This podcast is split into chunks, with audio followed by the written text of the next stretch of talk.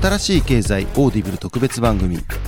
米国で販売開始が話題。現物ビットコイン ETF とは SBIVC トレード仮想西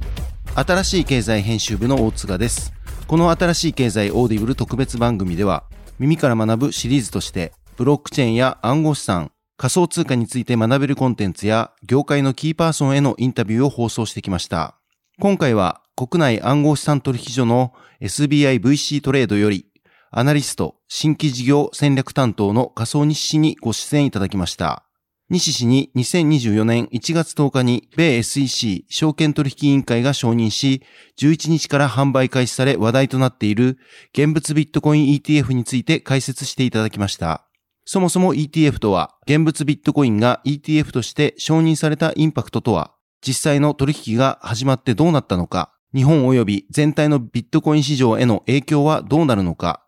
他の暗号資産は現物 ETF として承認される可能性は、などについて日誌に語っていただきました。なお、このインタビューは1月22日に収録したものとなっております。ぜひお聞きください。なお、この番組は一般的な情報の提供のみを目的として配信しているものであり、いかなる暗号資産、有価証券等の取得を勧誘するものではありません。また、当社及び出演者による投資助言を目的としたものではありません。暗号資産投資にはリスクが伴います。投資を行う際はリスクを了承の上、ご自身の判断で行っていただくようお願い申し上げます。今回は SBIVC トレードより、アナリスト、新規事業戦略担当の仮想西さんに来ていただきました。西さんよろしくお願いします。はい、よろしくお願いいたします。はい。では本日はですね、えっ、ー、と、先日、えー、先月1月10日、えー、にアメリカでですね、米国で上場したビットコインの現物 ETF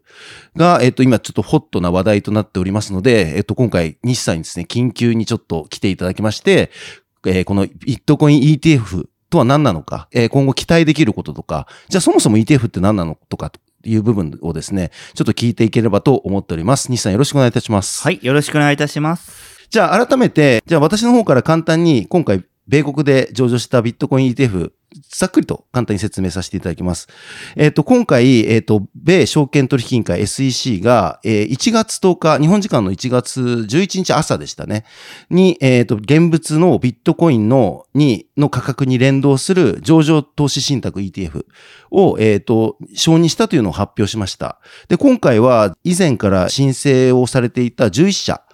の、えっ、ー、と、企業のビットコイン、現物 ETF というのが一気に承認されたというところで、ざっくりここ、えっ、ー、と、承認された企業の名称をちょっとざ,、えーと、ざっと述べていこうと思うんですけど、えー、グレースケール、ビットワイズ、えー、ハッシュデックス、えー、ブラックロック、バルキリー、えー、BZX、インベスコ、バンエック、えー、ウィズダムツリー、フィデリティ、フランクリンの11社の、えー、ビットコイン現物 ETF が承認されたということで、今これに付随してビットコインの価格であったりとか、えー、まあこれずっと前からこう期待をされていたものとして、えー、今回承認されていたということで、かなり話題になっていたというところで、今回、えー、西さんに、えー、これについて解説していただこうと思います。それでは、えっ、ー、と、なんですけど、じゃあそもそもこれ、全く知らない方っていうのは、e、ETF って何だっていうようなところがあると思うんですよね。なのでちょっと、まず西さん、これ ETF に関してまず簡単、えー、説明していただいてよろしいでしょうか？はい。えっ、ー、と、ETF というのは、英語で Exchange Trade Fund の頭文字を取ったものですというところで、はい、基本的には取引所、伝統的な取引所、日本で言えば、えー、東京証券取引所にあたります。うん、で、上場取引されている、えー、投資信託が、えー、ETF と言われております。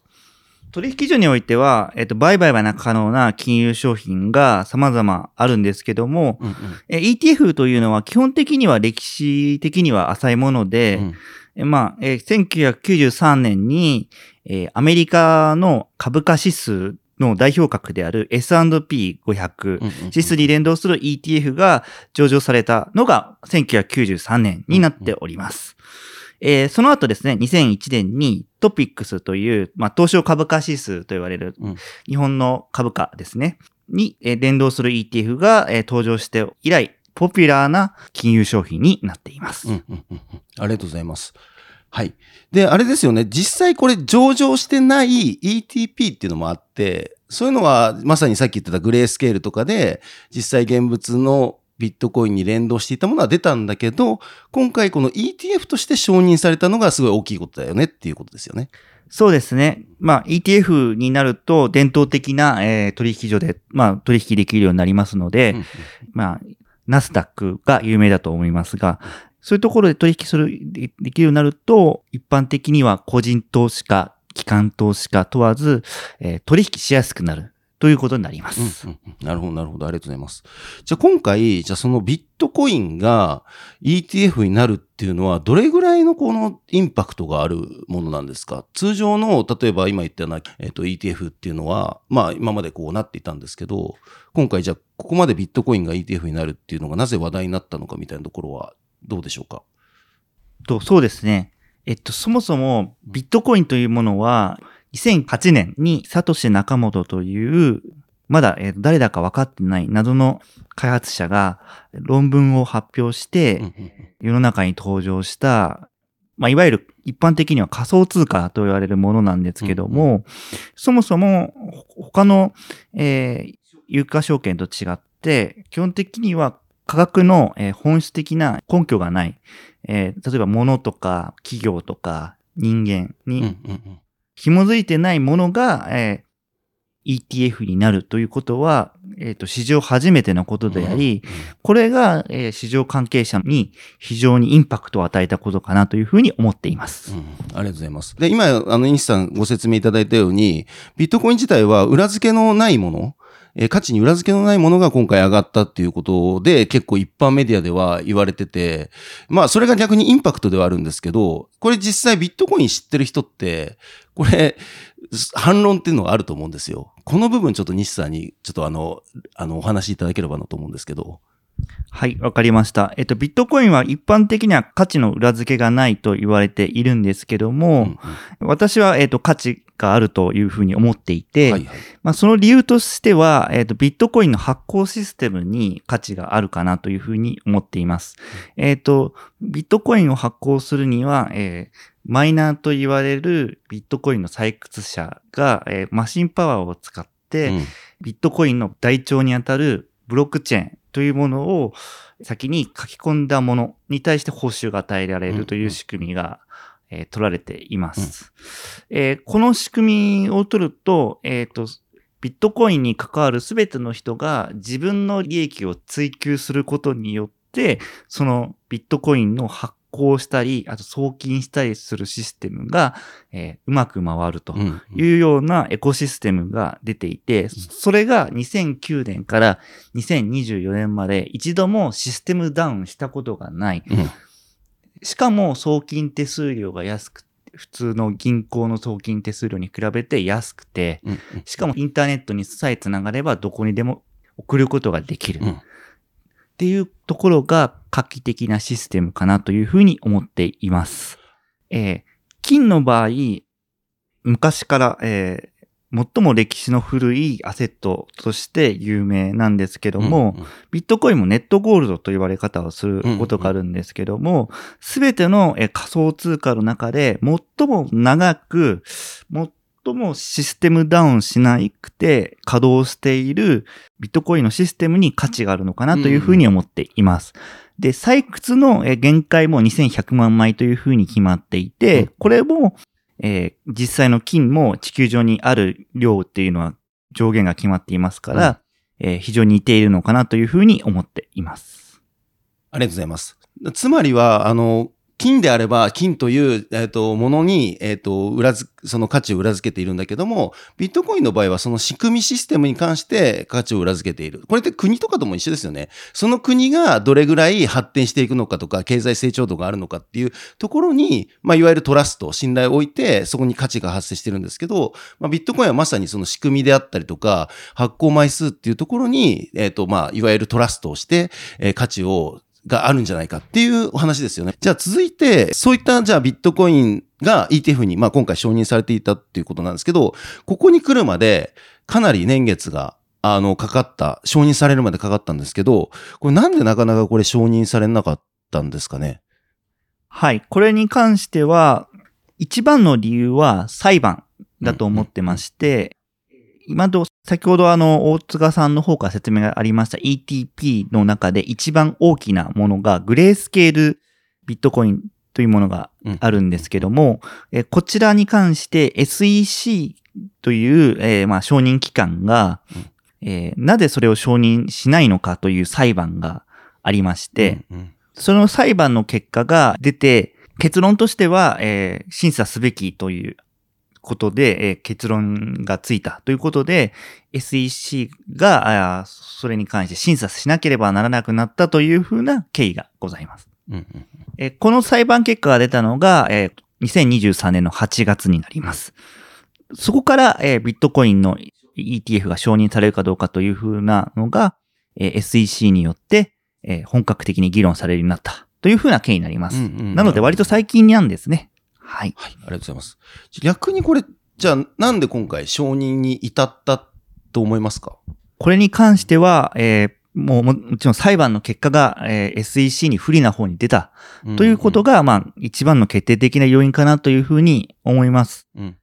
実際に、えー、SEC のゲンスラー委員長も同様のことをインタビューで話しております。うんうんうん、何についてこう SEC は反論してたんですかね？SEC の主張では、えっ、ー、と、ビットコイン自体が詐欺的及び操縦的な行為や観光を防止するような設計がされてないというふうな理由をもって、うんうん、えー、ビットコインは ETF にするべきではないというふうな主張をしていましたが、うんうんうん、こちら裁判の結果によって、この理由は却下された。うん、ということで、裁判所から審査をしなさいというふうになったというようなことを命じたことが、まあ一番の原因になっております。なるほど。その結果があったからこそ、まあ今回のこの一気に11社が承認されたっていうのは、やっぱあるっていうことですよね。はい、もちろんその通りです。ありがとうございます。じゃあ、ここで今回、この承認するしないで、あの、一機関の委員長、えー、ゲイリー・ゲンスラーさんっていうのが、ゲイリー・ゲンスラー委員長がかなりこう、有名になって、彼はかなりあの、ビットコインが実は好きだという話もあるんですよね。この SEC の責任者という人が。これって、彼の論調自体はどう見てますか？今回、えっ、ー、と、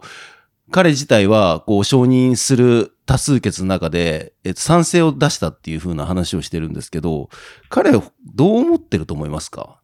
西さんから見て。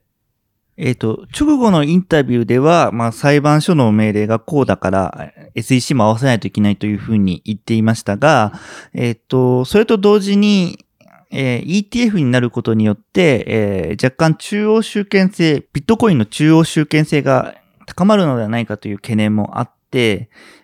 ゲイリー・ケンスさん委員長自体は、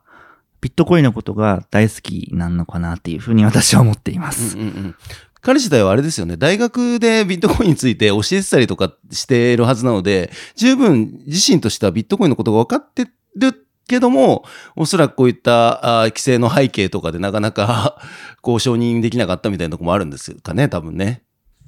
そうですね。ビットコインを愛してたがゆえに ETF にしたくなかったのかもしれませんね。あ、なるほど。なるほど。確かに分かれば、今回あれですよね。えっ、と、